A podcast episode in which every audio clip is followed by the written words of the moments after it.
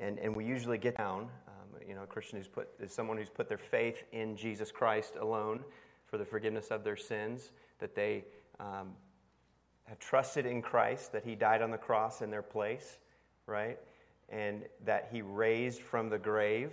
So they're, they're saved uh, from their sins, but they're also saved to God in a, in, in, a relationship with God.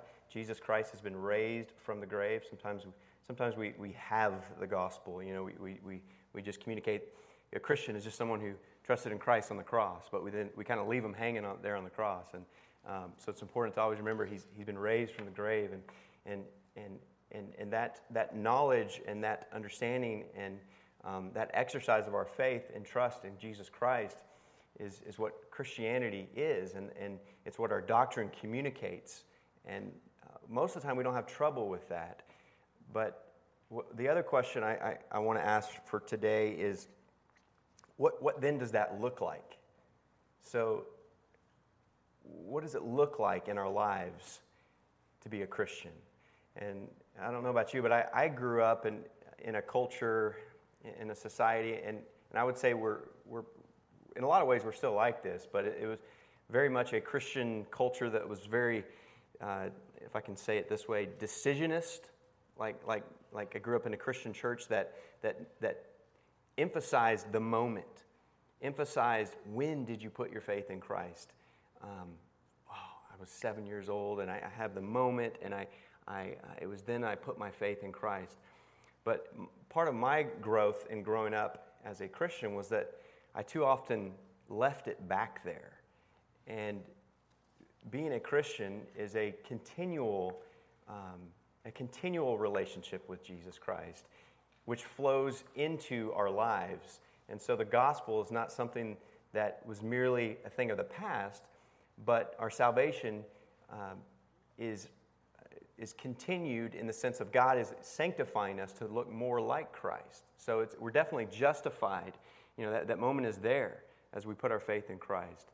But through our lives, He begins to grow us to look more like Jesus Christ. And so that's called sanctification. That's, the, that's what I wanted to, to look at today is, is what does that look like in our lives? So you have these, these big words. Um, you have what you believe, it's, it's orthodoxy, and, and, and then you have um, how you behave, and that's your orthopraxy, it's, it's your beliefs.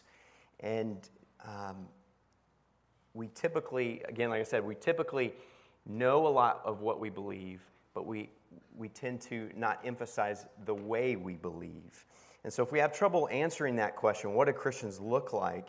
Um, we need to wrestle with that because our world, uh, the culture in which we live in, is in desperate uh, need for answers. Uh, in fact, the, the, the American church, I believe, needs to be needs to keep asking itself this question what does that look like? Because in a day and an age, in day and age when our society will continue to assault christianity on the validity of what they believe we need to not only be grounded in what we believe but also we need to show what we believe in the way we live. So it's, it's not something that's just stuck in our minds. It's not something just in the past. But to be christian is to to, to be transformed and to practice the gospel in relationships.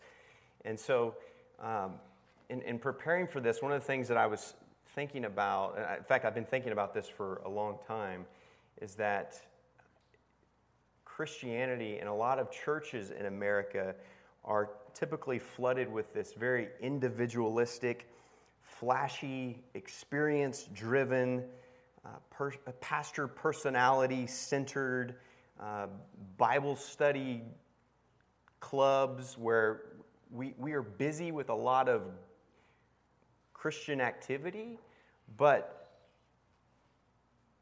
we, we need to ask ourselves um, is it being lived out? What is the purpose of the church? And so I think sometimes we need to look at how do unbelievers view the church, and, and a lot of times they view it as an event almost like going to a sporting event as, as uh, something that we, you, you kind of go to on Sunday, but it really has no relevance to your life. And, um, and I, I, am just, I, I, I think what's interesting is that um, this past week, we are coming up on the heels of the 500th anniversary of uh, the Reformation. And in fact, when the, there was a time 500 years ago where the church began, uh, where the church started to, to not look like what the scriptures described and prescribed. And so believers started to see that, and there started to be some cries for reform. And so in the 1500s, um, the church became, began to get corrupted um, and, and, show itself in, in, the popes and the councils and the authority structures that were set in place. And so some of those, those cries were, of reform, they, they looked at what was going on in the church, and then they looked at the Bible and they said, this doesn't line up. And, and so you have uh, a guy by the name of Martin Luther who was quite bold and um, stood up for, for what he believed in. And so you had this resurgence of, of doctrine uh, of the early church, what they held, which was held in the scriptures. And so you have this really a reformation of the, of the church began. And so if we look, um, I, I want to say if, if, we, if we look at the American church today, I would, I would say that we need to pray um, and think, in fact, that maybe we're, we're in need of another reformation in, in terms of going back to what the scriptures say and actually living out what Christianity is because there's far too many churches that, um, that just become an event on Sunday and don't live it out. And so, um, as members of the body of Christ, we are to love and demonstrate Christianity in our lives. And that's one of the biggest things I think the Lord is teaching me um, in my life right now. And so, as we look at Scripture, I wanted to point you to um, Romans 12, 9 through 21. So if you have a Bible, turn to Romans 12, 9 to 21. And this is, this is, a, this is a fun passage because it's just filled with little statements that, that Paul gives us on living the Christian life. Mean, you could title it a, a number of different things, like the marks of a Christian or the characteristics of Christian living. It's, it's really a picture of a, of a Christian heart that is played out in front of us. So if you turn to Romans 12, 9 through 21. And, and if you know anything about Romans, of course, the Apostle Paul wrote the book of Romans uh, to, the, to, the, um, to the Christians in Rome. And really, the first 11 chapters, really all of Romans, it has to do with the righteousness of God. And the first 11 chapters uh, demonstrate that those, that righteousness has been, um, uh, has been given to us in Christ Jesus. And you come to chapter 12, verse 1 and 2, and it's really in light of everything, therefore, in light of everything that's happened, um, this is to be our spiritual act of worship. And in verses 3 through 8, the members of the body are to use their gifts in serving. And then in verses 9 to 21, those members are to love and act like Christians. And so uh, let, me, let me just open by, by praying, and then we're going we're gonna jump in Romans 12, uh, chapter 12, verses 9 to 21. Heavenly Father, thank you uh, for the opportunity just to bring your word. And um, Lord, I, I, pray that as we, as we read your word uh, and as I preach your word, that, uh, that you would help me to be faithful to your text um, knowing that it's the living word um, that you've given to us. It's the written word given to us uh, so that we might know you better, so that you might transform us by your Spirit. And I pray that as we read this, uh, as I read it, that, that your Spirit would, would work in our, our lives and our hearts to help us um, to be reminded. Uh, of Jesus Christ so that we might live like Jesus Christ. We pray this in his name. Amen. All right, so Romans 12, fun passage. We're going to start with verse 9. It says, Let love be genuine, let love be sincere. Um, this is, this is a Christian love. It's usually goes by the, the word agape. It uh, describes God's love for humans, and, and it's also to be Christians' love for one another. And it's to be genuine, it's to be sincere. Another version says, without hypocrisy. So, so the Christian love is to be the real thing. It's to be, it's to be genuine, not, counter, not counterfeit. And so Paul's writing in the, a Greco Roman culture which would have uh, loved the, uh, the theater culture, where, where in the Greek world they would, they would wear masks. And, and so Paul is saying, you know, don't, don't wear a mask. Be the real you. When, when you love God, you love other people. And, and, and this is something that, that, that he has given us commands all throughout Scripture. In fact, there's like, I think there's like 60 something one another commands. Love one another, honor one another, be compassionate towards one another. Over and over, all throughout the Scriptures, there's these one another commands. 1 John 4 says, Beloved, if God so loved us, we also ought to love one another. No one has ever seen God. If we love one another, God abides in us, and his love is perfected in us. And so I, I think we're, we're, we're, at a time in our culture where uh, unbelievers see Christians as irrelevant.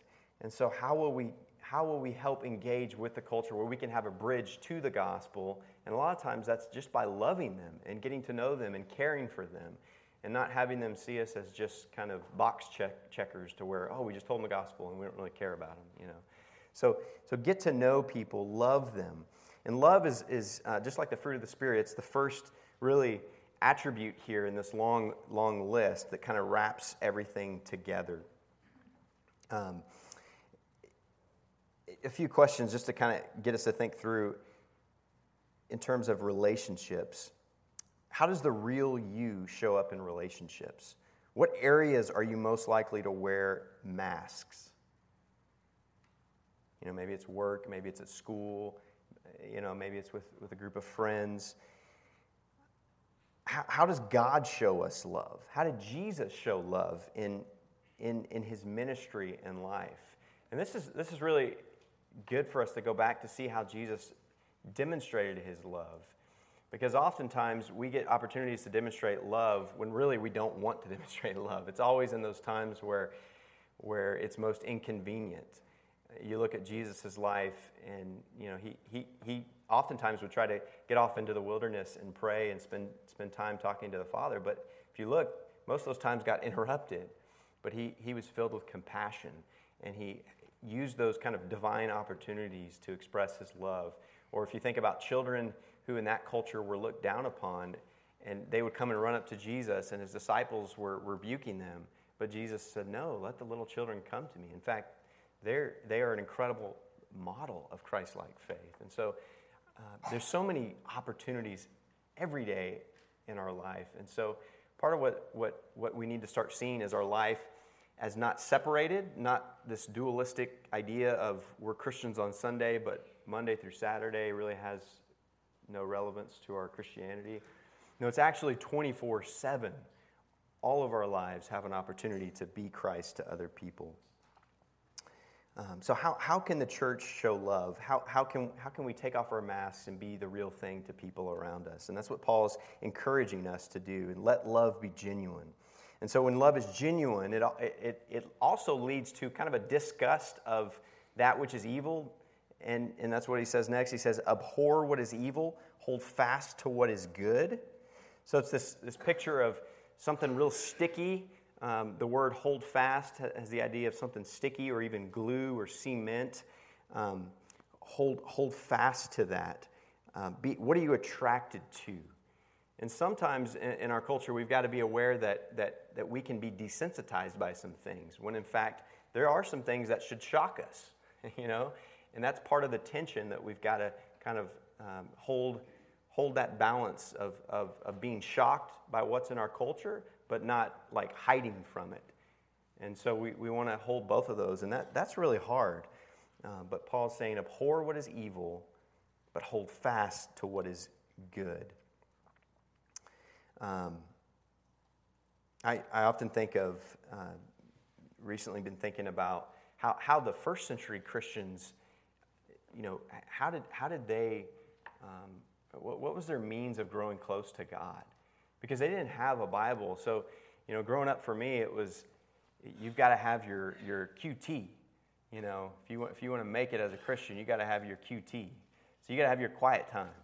Um, and I, I, so to this day, um, which, which happens a lot more than I'd like, you know, if I don't spend time in God's Word, I have this immediate guilty conscience that's going around in my mind um, that, that God must look down on me in some, uh, in, in, some way because I didn't have my QT, my quiet time.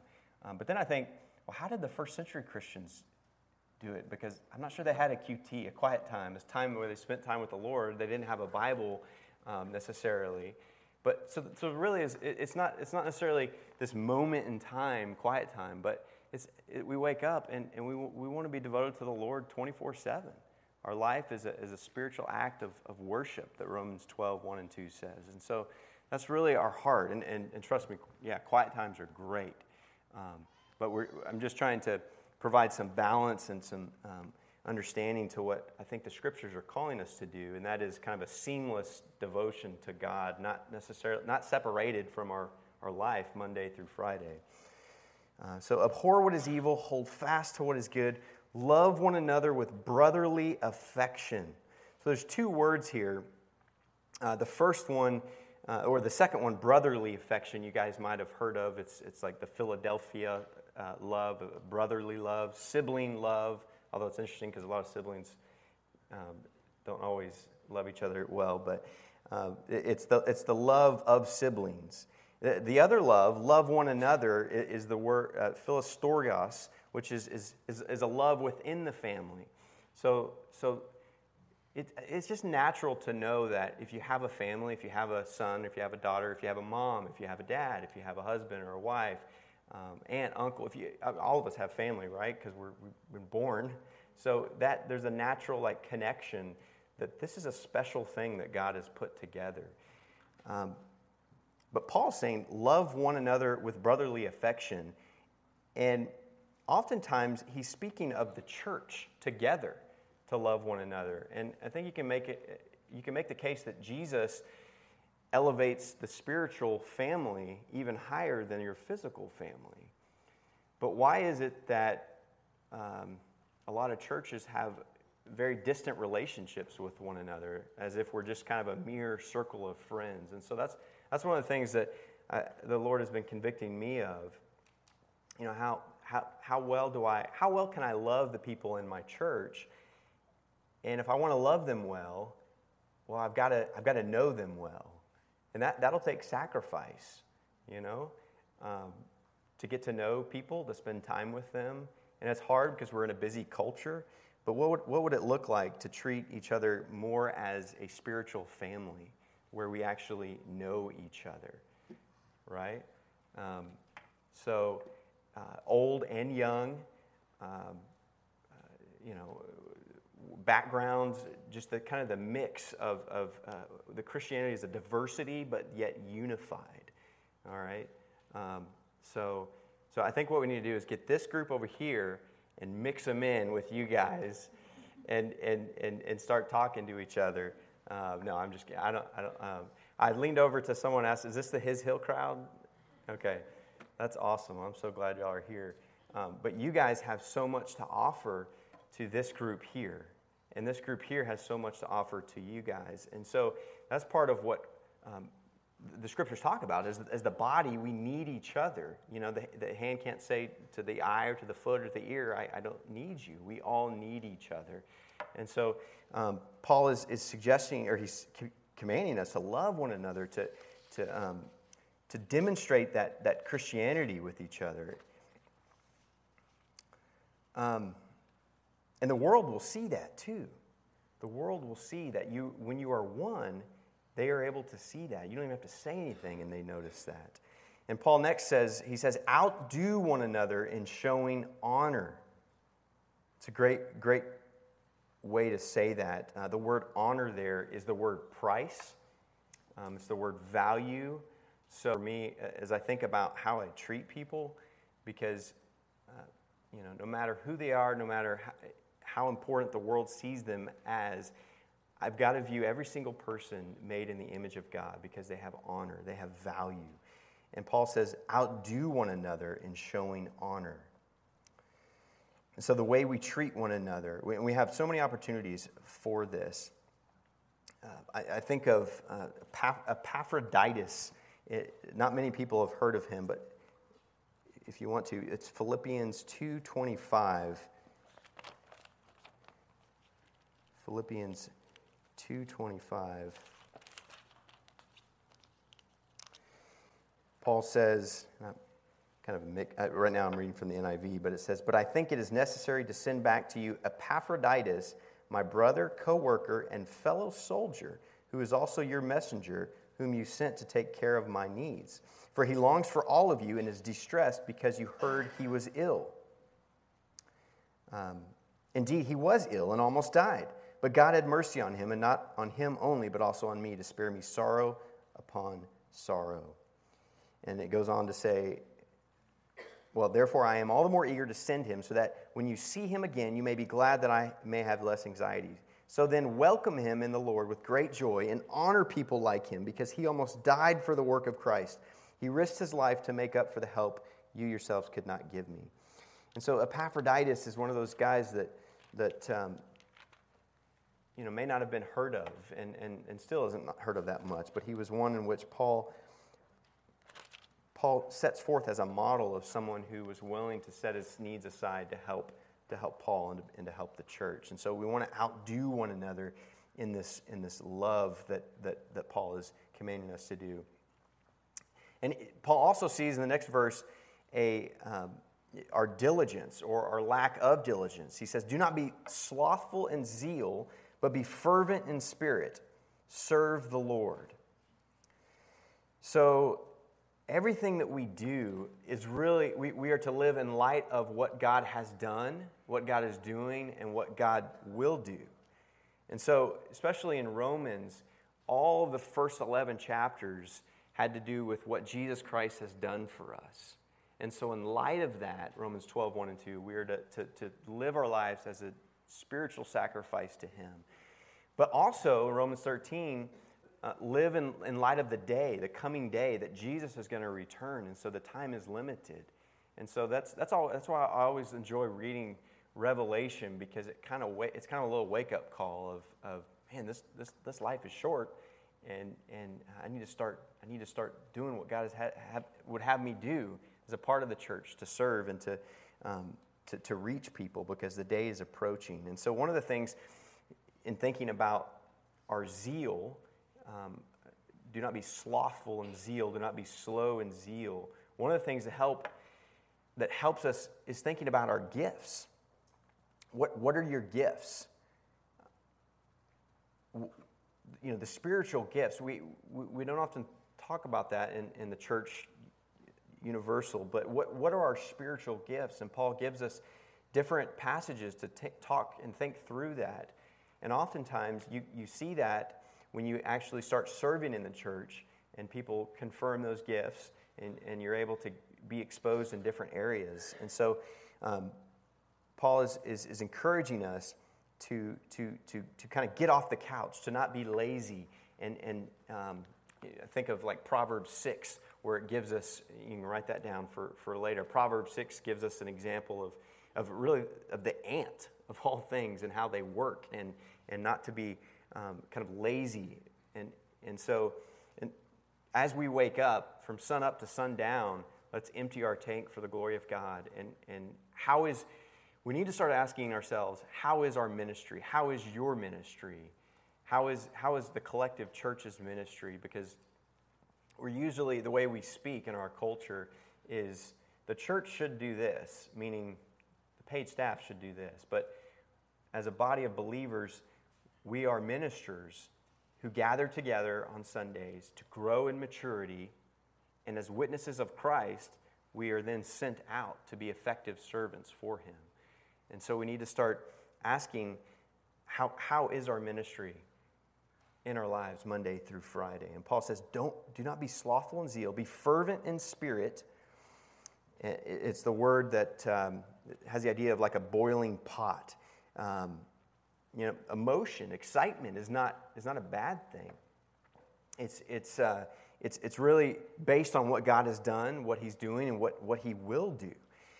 And to be honest with you, I, I need more people in my life that, that show some excitement because sometimes I get, sometimes I, I, honestly I get too serious and, and I need, and, and I get down and I get up and, I, and, and we all kind of go through that. But how, how important and, and how timely is it when, and, and you all know this, but when people speak into your life or, oh, hey, I was thinking about you, or they send you a verse, or they're praying for you, and those kind of things, it's, um, it's, it's really sweet. And the Lord uses that in our lives to, to remind us of, you know, we have something actually to be excited about. You know, we have an incredible gift eh, that God has given us, shared in His Word in the person of Jesus Christ.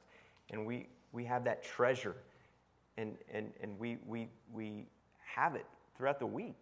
And what, what are we going to do with that? We're as a steward of this indescribable gift, as Jesus is, is called in, in Corinthians.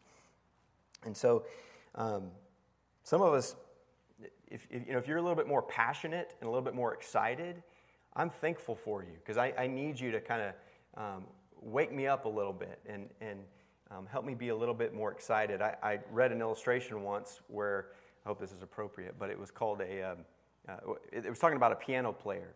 And it was saying that this one piano player was um, more of a one buttocks piano player. And that is, they, they were kind of playing off one um, with a little bit more excitement and, and back and forth and kind of getting into it, whereas some of us are more like two buttocks type piano players and we just kind of sit there still. Um, but we need, we need to be a little bit more um, we, we, need more of the one buttocks types Christians out there, so I can say it that way. Um, I'll probably never be asked to come back after that. But, uh, the piano player is going to be observed from now on, unfortunately. Sorry. Um, be fervent in spirit, serve the Lord. You know, we're, we're really built to serve. That's what's amazing. You, you look back at uh, Revelation, if, if you read the end of the book, Revelation 22 verse 3, it says, No longer will there be any curse. The throne of God and of the Lamb will be in the city, and his servants will serve him. So, if you want to know what we're, we're going to be doing for eternity, there it is. His servants will serve him. We're, so, we're, we're built to serve. We're built to serve. So, serve, serve the Lord. Next verse, rejoice in suffer, or rejoice in hope be patient in tribulation, be constant in prayer. It's interesting because rejoice in hope, be patient in tribulation, be constant in prayer. These things are often combined in, in other places in Scripture. And so uh, I, I have to ask myself, well, how, how does that go together? You have tribulation, but then you have hope. That doesn't make sense. But God often puts these together.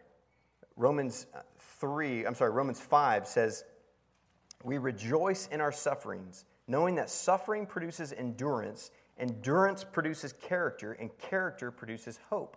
And hope does not put us to shame, because God's love has been poured out into our hearts through the Holy Spirit, whom, he ha- whom has, uh, who has been given to us.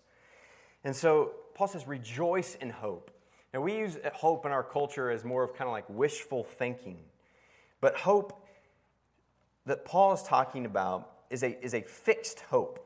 It's not wishful thinking, it's, it's the hope that, that uh, Jesus had as he fixes his eyes upon um, the, the cross and to endure and to, to, to go to the cross. And, and as, as believers, we are to fix our eyes on Jesus Christ. It's a fixed hope, it's, it's certain um, because Jesus is the object of our faith. Romans 8 talks about that as well, the, the, the weight of glory. You know, if we, if, we, if we experience trouble and persecution in this life, which we will, and which God communicated to us in the scriptures, that, um, that, that and Jesus told us, you know, they, they persecuted me, they're going to persecute you. And one of the questions I have to ask myself is if I'm not being persecuted, what does that mean? And it's definitely not always like this, but, but I, I do think sometimes if I'm not being persecuted, maybe that means I'm not being too distinct. Maybe that means there's really no difference from the way I live my life and what the world sees. And so, not that we're going out looking for persecution. And, and obviously, under God's sovereignty and His grace, we live in a country in which we can practice Christianity freely, although that, that, is, that is dwindling. And so, um, interestingly enough, we are, you know, we are now being called this post Christian um, culture, which really looks more like the first couple of centuries that they experienced. And so, there's starting to be more similarities in that. But persecution is, is going to be um, a part of being a believer, tribulation is going to be a part of a believer. And so, Paul is encouraging us to keep our hope fixed on what Christ has done, to look at what he has done and to set our eyes upon him and upon the hope that he has secured. And that hope is grounded in the resurrection, and so we can be patient. He says, Be patient in tribulation. The picture I have of this is, um, again, not, not, something to recommend necessarily, but the, uh, the movie Braveheart, um, as they're standing there with their spears and they're being charged by the English, they're saying, they're saying, uh, or William Wallace is saying, hold. He's like, hold, hold. And so it's that idea of just patience in the midst of, of, of, of tribulation. And God uses that to mold us and to shape us to act like Christ and to be more like Christ. And then constant in prayer. So this is the, the word here is, is to um, hold fast to, to give attention to, to be faithful in prayer. And I don't know about you, but I, this is an area where, where, where I really need to grow in. There's, uh, and, and, and I, I need to be around people who model this really well for me. And, and, and I do have people. I had someone text me this morning and just said they were praying for me, and he didn't even know I was preaching this morning. And um, but just to be able to see people who are faithful in prayer and who model this well, that it's not just uh, something that they believe, but something that they, they, they talk out to God. And so being faithful in prayer is something that, that, that as Christians we need to model and we need to live out. And a good practice of that is actually just taking the Psalms. I mean, they're real prayers, real life things. Read a psalm before dinner, read one before you go to bed, uh, read one before a football game. It d- doesn't matter. Um, Make it a part of, of who you are because it, it, it helps model good prayer to the Lord. And so Paul's saying, be constant in prayer. He says, contribute to the needs of the saints and seek to show hospitality. Now, this is one that, that, that will really uh, convict a lot of us. So, this is, this is the word koinonia, it's the sharing, it's the, the fellowship. Um, Paul is saying the word is to pursue, to take the initiative. Uh, the early church did it in Acts 1, Acts 2, where they devoted themselves to, to um, the relationships in their lives and they, they shared their possessions. And so we live in a culture that's very distant from people. And, and part of that's just the way, it's just the way it is. So um, we need to work on, I need to work on how, how, do I, how do I get to know people in my church when we live 30, 40 miles away and we drive far to get somewhere? How, how, do we, how, do we, how can we be more intentional about that and having that fellowship with one another, but also the fellowship with our neighbors? You know, so that's the easiest thing that we, we can do with, with people right around our house um, or people that are involved in our work or our, our, um, our, our, our, school and our friends. And how, how can we get involved in that, that fellowship and, and, and share things with people? Because our, in a world that's bent on getting and getting and getting, the Christian should be bent on giving because we know that what we, we know we can't hold on to anything that we have. So I think Jim Elliot said it best. Um, he is no fool who gives what he cannot keep to gain what he cannot lose. He is no fool who gives what he cannot keep to gain what he cannot lose. So we know that this, this world is temporal and, we're not going to hold on to everything. And so um, let, let us be people who live like that. Showing hosp- hospitality, seeking those things, those times, and those opportunities that we can do that. And then the last part is Romans 12, 14 through 21. And um, running out a little bit of time, so we'll, we'll kind of read through this and conclude. But Paul uses verses 14 to 21 to really deal with relationships that, uh, that don't always go that well. And, if you're alive, you've probably experienced relationships that don't go well. And both within the church and outside the church, to be honest with you. So Paul says, Bless those who persecute you, bless and do not curse them. So this, this, this is hard. When you've been hurt by somebody, when you've been persecuted by somebody, what's the first reaction that we have? We, we want to retaliate. We want to get back to them. We don't want to bless them. but, but, but Paul says, or Paul says, and, and Jesus commands in Luke 6 and Matthew 5 to, to, to love your enemies. To love your enemies. That's real easy for me to read and say, yeah, I agree. But what does it look like in my life when I've been betrayed or when I've been hurt or when somebody's told me one thing and then they've done the opposite? That's a lot harder to do because it's in those moments where we, we kind of want to start praying some of those prayers that the psalmist prayed, which are, which are called imprecatory prayers, which, which are more like, Lord, please burn them and call down fire upon them. And so, um, but Jesus, the New Testament pattern is more of um, give him your cloak. If he slaps you on the face, turn your cheek. And so we're, we're to be people who, who really do what God did to us, we are to do that to other people. So while we were sinners, while we were enemies, Christ loved us, and, and Jesus Christ died in our place while we were yet still sinners. And, and so we are to do that. We've received the mercy of God, and so our role is to be um, mercy givers to other people. And we are also to rejoice with those who rejoice and weep with those who weep. So, so this past week was the biggest illustration for me is that you can watch the Astros if you watched any of the uh, World Series, and um, you can you have one guy get up there and strike out, and then the next guy hits a home run, and the guy that struck out, he's not sitting in there pouting, he's jumping out of the dugout, super excited for this person. And obviously, that's a sports illustration, but what does it look like to rejoice and be excited for someone in their life, but also to weep with them, just being there, having a relationship. And sometimes, sometimes we feel like we, that makes us really nervous because we feel like we have to solve all the issues. But a lot of times, the Lord just wants us to be next to that person and just to be honest and say, I, I really don't know what to say, but I love you and I, I want to um, I wanna pray for you. I want to be here with you and I'm here for you. And so Paul wants us to, to, to do that, to be there for people. And in verse 16, he says, Live in harmony with, with one another. Do not be haughty, but associate with the lowly. Never be wise in your own sight.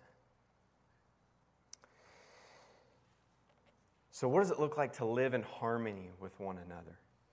You know, Paul often commands us to have a, the scriptures command us to have, to live our life in a gospel worthy manner to strive for unity, to keep the bonds of peace. But you, you can't really do that passively. The implication is you've got to be intentional about um, maintaining unity within the body. You're going to have disagreements and there's going to be conflict, but um, there's a good way to handle that.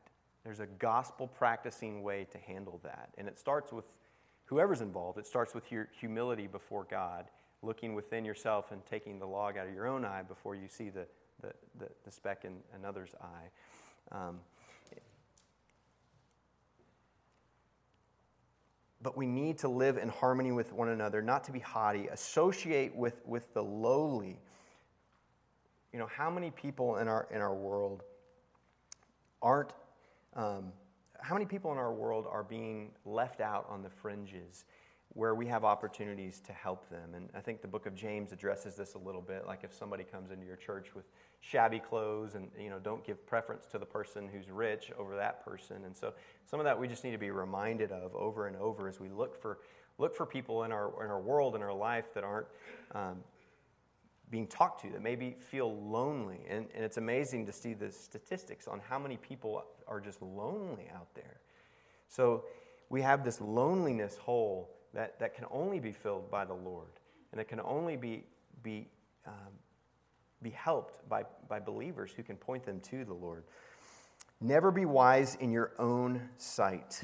And that's why we need the body of Christ. I love the body of Christ, and I love the church. And the church is something that, that we, we need to keep, um, uh, keep living out. Because, because if it's just me by myself, here's the thing I, um, every way of seeing is a way of not seeing. So I, I, I have, um, I, you know, I have certain um, biases that I, that I come to the table with.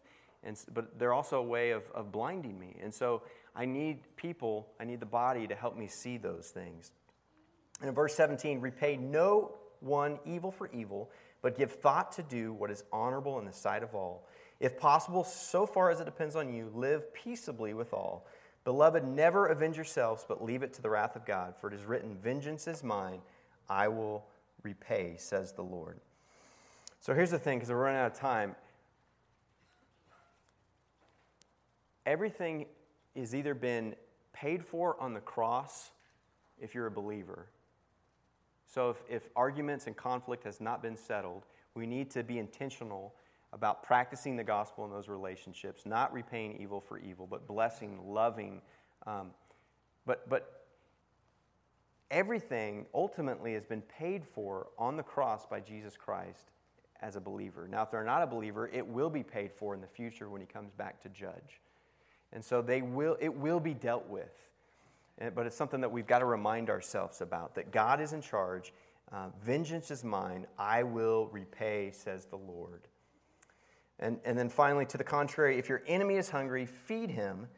If he is thirsty, give him something to drink. So it's not, it's not, just, it's not just not saying bad things about our enemies, but he's actually saying, he's quoting a verse, but he's actually saying, give him something to eat. Help him. If he's thirsty, give him something to drink.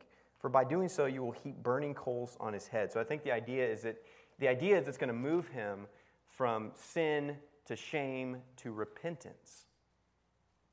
And that's, that's really, that's, it's, it's simple. It's not rocket science. Um, it's, it's going back to Jesus Christ, seeing, humbling ourselves and seeing our sin and, and returning to Jesus Christ. And so, lastly, he says, do not overcome, do not be overcome by evil, but overcome evil with good. So don't allow your love to be turned into hate. Respond with the love of God in their lives. And we, we, we, need, we need his help in that. Um, so, as, as we conclude, what I mentioned at the beginning is, is I, as I think about church ministry, as I think about, um, and I say church ministry, I think about your ministry, my ministry as a, as a believer in, in the body of Christ. I think we're, we're coming off the heels of a 500 year reformation of, of, of the church. But I think um, but I also think that as I look at churches and I, I, see different churches, the mentality of, of ministry is often on a Sunday only, or it's the pastor doing all the work. And so I think we need to, we need to, to reverse that and see biblically that the pastors are to equip the body to be the servants and ministers to go out and do the work. Um, I think there's a priority crisis that we're busy with a lot of stuff, but we substitute that, and, and, and that ends up feeling like godliness, but we're just busy and busy, when in fact, um, relationships are key. So, all of these things that Paul has said, um, I, I, wrote these out on, on um, poster board. I was going to do a little illustration, but I think we're out of time. So, um, what, what, what I want to say is that it's, it would be real easy for us to say, do this, all these little things, you know, um, love, gen- love be genuine, abhor what is evil. It, but to be honest with you, you probably forget a lot of it. I would forget a lot of it. We need to go back to, to, to, the cross of Jesus Christ and to remember that it starts with, with Jesus Christ, that He has secured um, the, the uh, salvation for those who put their faith in Jesus Christ. And so, as believers, we need each other. We come together on Sundays to be built up, to be matured, so that we can go out and love people. Um, and that's why, that's why Jesus said, you know, two greatest commandments to love God and, and to love others. Um, and, and the world will see that. the world will see that. So if we, if we look back at 2,000 years of history, the church has always seen as authority the scriptures. The church has always held the scriptures as authoritative. Okay? Um, but as time went on, as time went on, the church began to see tradition and man made authority as holding um, par, on par with the scriptures. That system got corrupted, and the Reformation um, returned back to the sources of truth and reestablished the Bible as authority. But after the Reformation, in the modern period of the 17, 18, 1900s, the Bible started to be doubted, and reason became the number one focus of authority. You know, if it doesn't make sense, then I'm not going to believe it. If science can't prove it, then I don't agree with it. And so we, we developed some cures. We put a man on the moon. Um, and, and, but what happened is that that didn't get us, that got us some world wars, and, and things didn't work out so well. And so now we live in a postmodern world where reason has kind of been taken off on, on, on the throne of authority. And really nothing is left except maybe yourself and what you believe. And so th- I'm saying this to help you understand what the world, how they view truth. How do you know truth? And so we have an incredible opportunity as 21st century Christians to put the source of authority back front and center.